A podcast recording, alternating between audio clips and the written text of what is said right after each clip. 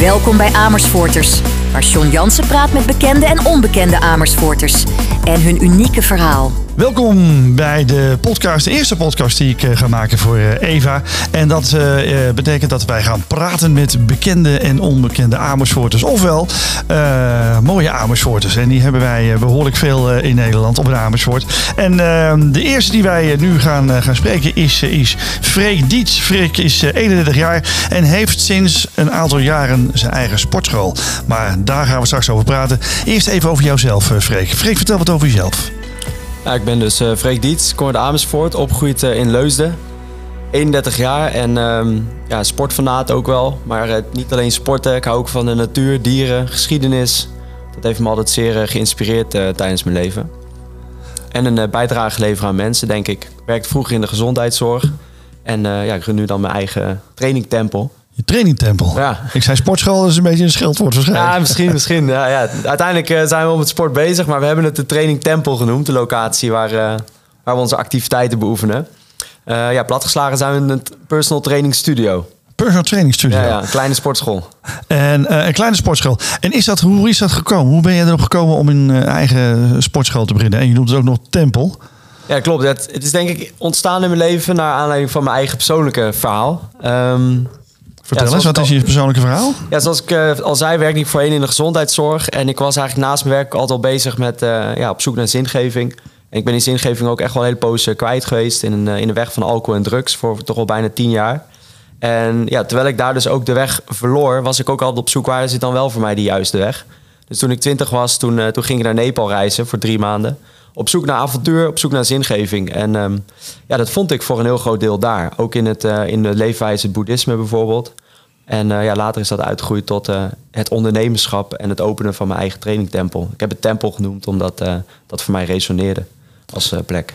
De tempel zit in? In Nepal vind je heel veel tempels. In het boeddhisme, boeddhistische tempels. Of eigenlijk boeddhistische stupa's en hindoeïstische tempels. Maar in ieder geval een plek waar mensen komen om spiritualiteit te beoefenen.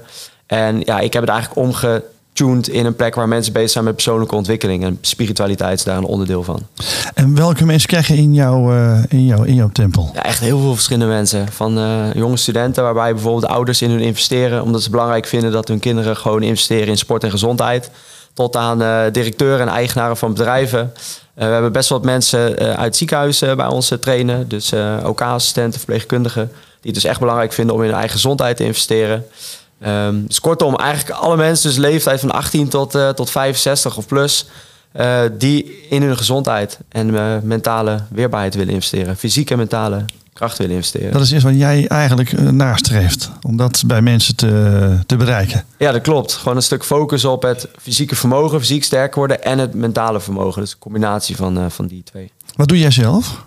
Ik loop marathons, ik train voor een Muay Thai wedstrijd, ik doe aan yoga, ademhalingsoefeningen, meditatie. En ja, vanaf mijn 17 ook al krachttraining.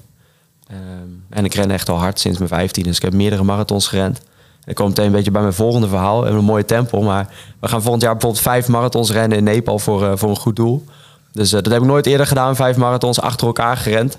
Ik ben niet de eerste ter wereld die dat doet, dus ik ga geen wereldrecord zetten of zo. Maar alsnog denk ik dat het een aardige prestatie is om dat voor elkaar te krijgen. Even voor degene natuurlijk die het heel weinig van dat soort dingen weten, maar de marathon is heel veel kilometers. Hoeveel is dat? 42,5 kilometer. En dan ga je er 5 doen in wat voor tijdbestek? Ja, dus in 5 dagen, dus elke dag 1. Oeh. Dus ik denk dat je ongeveer zegt dat je 4,5 uur per marathon bezig bent. En ze rennen ze niet zo snel als wanneer je echt een wedstrijd mee zou doen. Ja, dus dan elke dag 1. Rennen. Eten, massage, uitrusten. En dan dag daarna weer rennen. Nou, we hebben elkaar ontmoet. Ik heb je een aantal keer gezien, gesproken. Je kunt goed zien aan jou dat je sportief bent. Dat je ook heel sportief door het leven gaat. Ook met een bepaalde visie. Hang jij daarbij ook het boeddhisme aan? Is dat een overtuiging voor jou?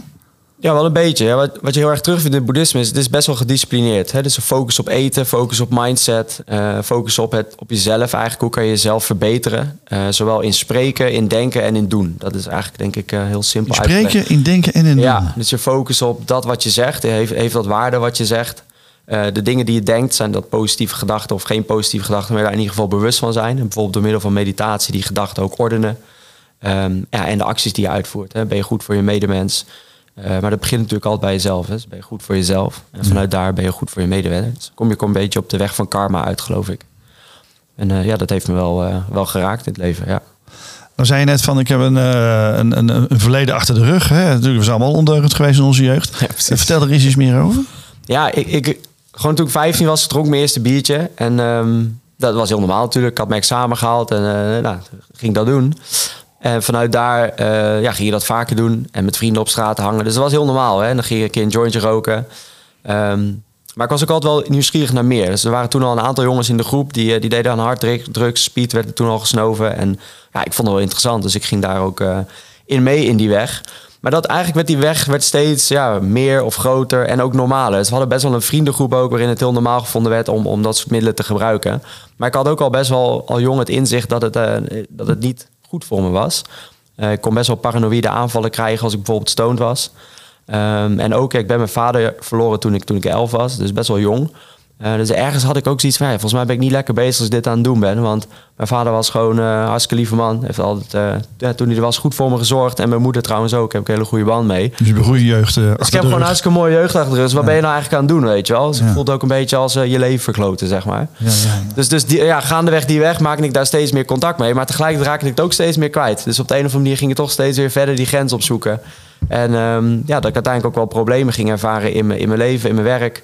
Mijn gezondheid, in geluk zelfs. En dat geluk vond ik een hele belangrijke. Want ik ben van oorsprong altijd een heel gelukkig kind geweest. En ik raak dat steeds meer kwijt. En toen ben ik daar wel mijn best voor gaan doen van oké, waarom is dat nou? En de drugs is wel de oorzaak? Ik vond dat de oorzaak was. Ja, een stukje verslaving, drugs. Ja. Ja, wakker blijven, nachtenlang, van vrijdag tot zondag in de weekenden. En gewoon chillen, zoals ze tegenwoordig noemen. Ja, precies. Ja. Op een gevaarlijke manier dus, kennelijk. Maar voor jou was dat al eigenlijk heel snel, dacht jij van Oké, dit is niet, daar moet je niet mee doorgaan. Maar toch doe je dat, want dat is natuurlijk interessant. Ja, het heeft nog best wel lang geduurd inderdaad. Want ik had wel mijn ambities. Maar ja, dan nog, je bent jong en je hebt een beetje van het ene, een beetje van het ander. Nou, toen ik 20 was, naar Nepal dan. Nou, allemaal inzichten gekregen. Kom je terug in Nederland, ga je precies hetzelfde weer doen. Toen op mijn 23e ben ik naar Thailand gegaan voor 3 maanden. Eigenlijk wel echt met de intentie om toch een beetje te vluchten, denk ik wel. En daarna maakte ik er wel steeds meer contact mee dat ik daar eigenlijk vanaf wilde. En welke periode was dat?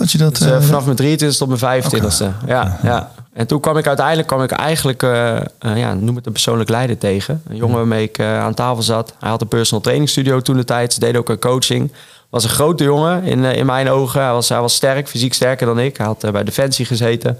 Daar ben ik ooit psychologisch voor afgekeurd. Mede omdat ik een losbandige leefstijl had. Okay. Dus daarvoor namen ze me niet aan. Terwijl ik fysiek was ik toen sterk genoeg. Dat was best wel een confrontatiemoment. Van wat wil je nou eigenlijk echt met je leven? En wat moet je daarvoor doen?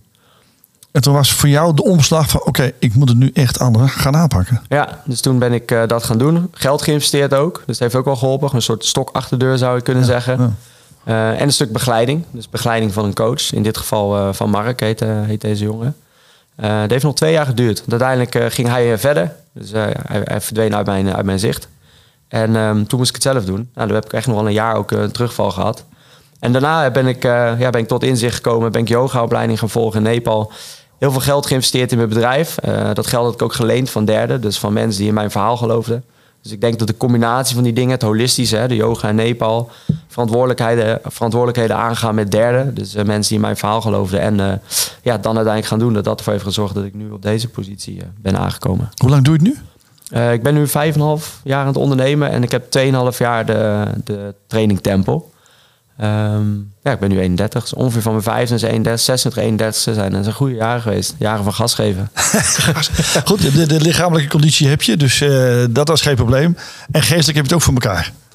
Ja, ik ben goed in balans. Hè. Precies. Ja, precies. Ja. En doe je ook mede door mediteren? Want je noemt het even heel kort, maar je mediteert ook? Ja, zeker. Elke dag. Elke dag? Ja. De ene dag wat langer dan de andere dag. Maar elke dag of meditatie of ademhalingsoefeningen, yoga. Ja, zeker. Want het gaat niet alleen om fysieke kracht in wat we doen. Dat is bij de tempel ook. Hè. De mensen bij ons komen niet alleen om spierballen te kweken. Maar juist de balans vinden tussen geestelijke rust of weerbaarheid.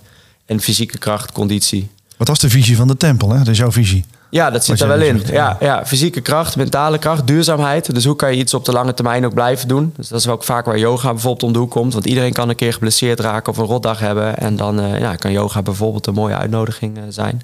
Ja. Maar ook voeding bijvoorbeeld, dus daar spreken we ook over. Ja, en mensen dingen leren. Hè? Dus als je iets niet weet, ja, wat heeft diegene dan nodig? Hè? Misschien een link naar YouTube kan ook een vorm zijn van dat je dus iemand iets aandraagt. Of letterlijk het even ergens over hebben. Dus dat mensen ook kennis gaan leren toepassen. Ja, want het is natuurlijk wel zo dat je... Oké, je kunt naar de sportschool. Je kunt gaan sporten. Maar bij jullie is het echt de begeleiding van A tot Z van op de persoon zelf. Ja, klopt. Eigenlijk alle leden die we hebben, die krijgen een vorm van begeleiding. Beetje afhankelijk van wat voor programma's ze voor kiezen. Hoe intensief die begeleiding is. Maar we drinken met iedereen een kop koffie en een kop thee. We kennen al onze klanten persoonlijk. Ja. En de mensen kennen elkaar dan ook. Dus je merkt ook dat de mensen onderling een prettige sfeer hebben. En dat is in een sportschool is dat gewoon veel minder. Ja, veel individualistischer zou je kunnen zeggen. Ja, en ik hoor ook vaak mensen zeggen... ja, nee, ik ga het niet heen, want ik heb nog een bierbuikje... of ik ben nu zo breed als die jongens die er allemaal staan... en dan voel ik me een beetje een sukkeltje. Ja, precies dat. Dat houdt ze tegen eigenlijk om te gaan. Ja, de drempel wordt hoog, hè? Exact. Ja. En dan word je uiteindelijk donateur. Dat is echt zonde. Ja, ik kan er alles over zeggen. Jij zei net even mediteren. Kun jij mij kort uitleggen wat nou het voordeel is? Nou goed, wat is mediteren? Laten we het zo zeggen. Wat kan dat zijn? Ja, wat doet het met je? Wat doet het met je? In principe is de kern van meditatie gewoon even stilzitten in het moment. Het kan zittend of liggend zijn. En met je focus naar de ademhaling. Dus je ademt bijvoorbeeld 5 seconden in door je neus. En 5 seconden weer uit. En dat ga je gewoon voor een minuut of 2 of 3 of 5 doen. En tijdens dat je dat doet zal je merken dat er wellicht wat gedachten opspelen in je hoofd. En dat is helemaal niet erg. Want dat, mensen denken altijd bij meditatie dat je al je gedachten moet uitzetten. Maar dat is praktisch onmogelijk. Het gaat er gewoon om dat je in dat moment bent en even met je gedachten mag zijn. En dan ben je eigenlijk wel aan het mediteren. Ben je eigenlijk wel. Okay, ja. Ja. Ik heb wel eens iets gehoord. Een vriendin vertelde mij dat dan zei, het is een soort van, je moet het zien als een hele grote doos met allerlei spullen, balletjes.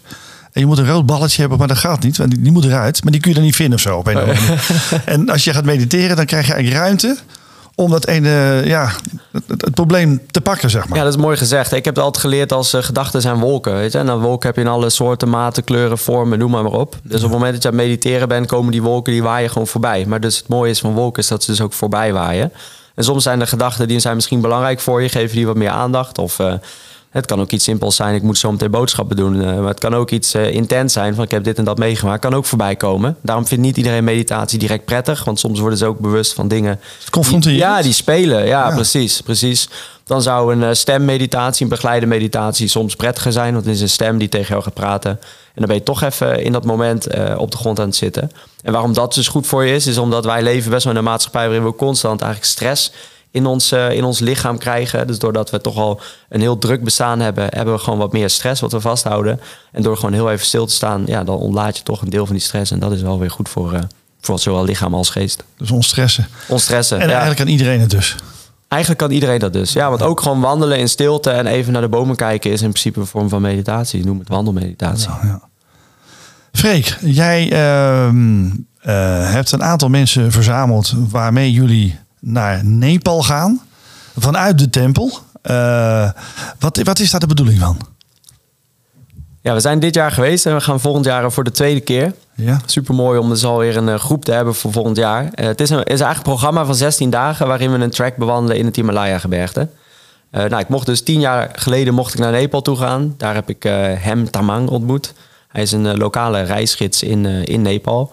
We zijn bevriend geraakt gaandeweg. En nu in de afgelopen 2 jaar hebben we dus eigenlijk onze business vorm gegeven. Ik neem mensen mee vanuit Nederland en Nepal. Een programma in elkaar gezet waarin fysieke oefeningen, mentale oefeningen, meditatie, yoga, ademhalingsoefeningen naar voren komen. Maar waarin ook eigenlijk de kracht van het land Nepal. Want ja, ik durf wel te zeggen dat er een bepaalde spirituele kracht heerst in het land. Die gebruiken we eigenlijk in het programma. Dus we gaan bijvoorbeeld de trappen van de tempel oprennen. En terwijl je dan bovenaan in de tempel aankomt, dan komt de zon komt op. En dan hoor je op de achtergrond van die boeddhistische monniken, die hoor je chanting klanken maken. Ja, dat zijn wel mooie momenten. Mensen gaan ook op reis met een bepaalde intentie. Dus vaak is de intentie ook van ik wil iets doorbreken in mijn leven. Of en die intentie die komt dan in die reis gewoon naar voren. Ook omdat je in een totaal andere wereld je bevindt. Weg uit je eigen vertrouwde omgeving.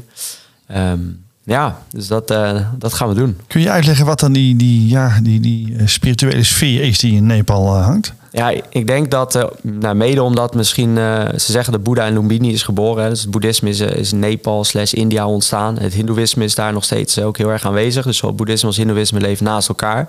Maar naast dat bestaat Nepal wel uit nog 110 andere oude etnische groepen. Dus alleen als je daar gewoon door de stad wandelt en zelf niks weet van spiritualiteit, dan heb je toch het gevoel van hé, hier gebeurt iets wat anders is dan wij hier in Nederland gewend zijn, zou je zeggen. Ja, dan heb je natuurlijk het Himalaya-gebergte. Nepal heeft geen zee, dus alleen maar berglandschap, zeg maar. Ik zeg altijd, het aarde-element is in Nepal gewoon heel sterk aanwezig. Dus als je dan op 4000 meter hoogte staat en ja, je ziet al die hoge bergen achter je, echt de hoogste berg ter wereld. 8 van de 10 hoogste bergen ter wereld liggen daar dus in het Himalaya-gebergte van Nepal. Ja, dat doet wel iets met je. En hoe ga je naar boven? Wandelend. Dat dacht ik al. Ja, ik ken de wintersport, dus dan ga je met een lift naar boven. Nee, geen lift. Nee. Dan ga je lopend naar boven. 4000 meter in de lucht in. Ja, 5000 gaan we volgend jaar aantikken. Ja, dus je gaat eerst met een bus, met een jeep, bijna 8 uur lang. Naar dus de voet van het Himalaya-gebergte. En dan vanaf 2500 meter wandelen die andere 2500 meter wandelen je naar boven. Je verblijft in berglodges. Ja. Gerund door dus de lokale mensen die daar weer leven. Dus je ziet ook weer een stukje van hun leefwijze. Hè? Mensen die in de bergen leven. Ja, supermooi. Leven een stuk primitiever dan wij, zeg maar. Oh, en ook gelukkiger. En ze stralen inderdaad superveel geluk uit. Ja, en ze hebben ook nog steeds een supergoed bord eten. Ook niet onbelangrijk. Ja, dus dat kunnen ze ook wel erg goed. Ja, het eten in Nepal is lekker. Is lekker, ja. Wat is een typisch gerecht uit Nepal? Daalbad noemen ze dat. Rijst met linzen en een soort spinazieachtige curry. En wat aardappelen en een beetje pittig. En, ik hoor geen vlees? Nee, ja, het is er wel, maar ook. Is er wel, ja, maar meestal eten we al vegetarisch. Ja.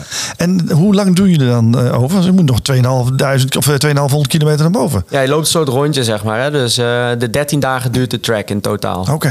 Ja.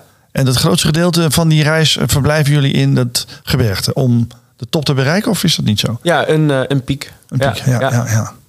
Jeetje, hoeveel mensen gaan er mee? We zijn nu met 6 mensen. Oké. Inclusief mezelf, reisgids 8 en dan nog 4 ondersteunende gidsen. Ja. Dus stel dat iemand toch een beetje vermoeid is op een dag, of wil je rugzak afstaan, dan is dat wel mogelijk. Uiteindelijk is het wel de bedoeling dat iedereen in principe de top behaalt. Dat is natuurlijk leuk.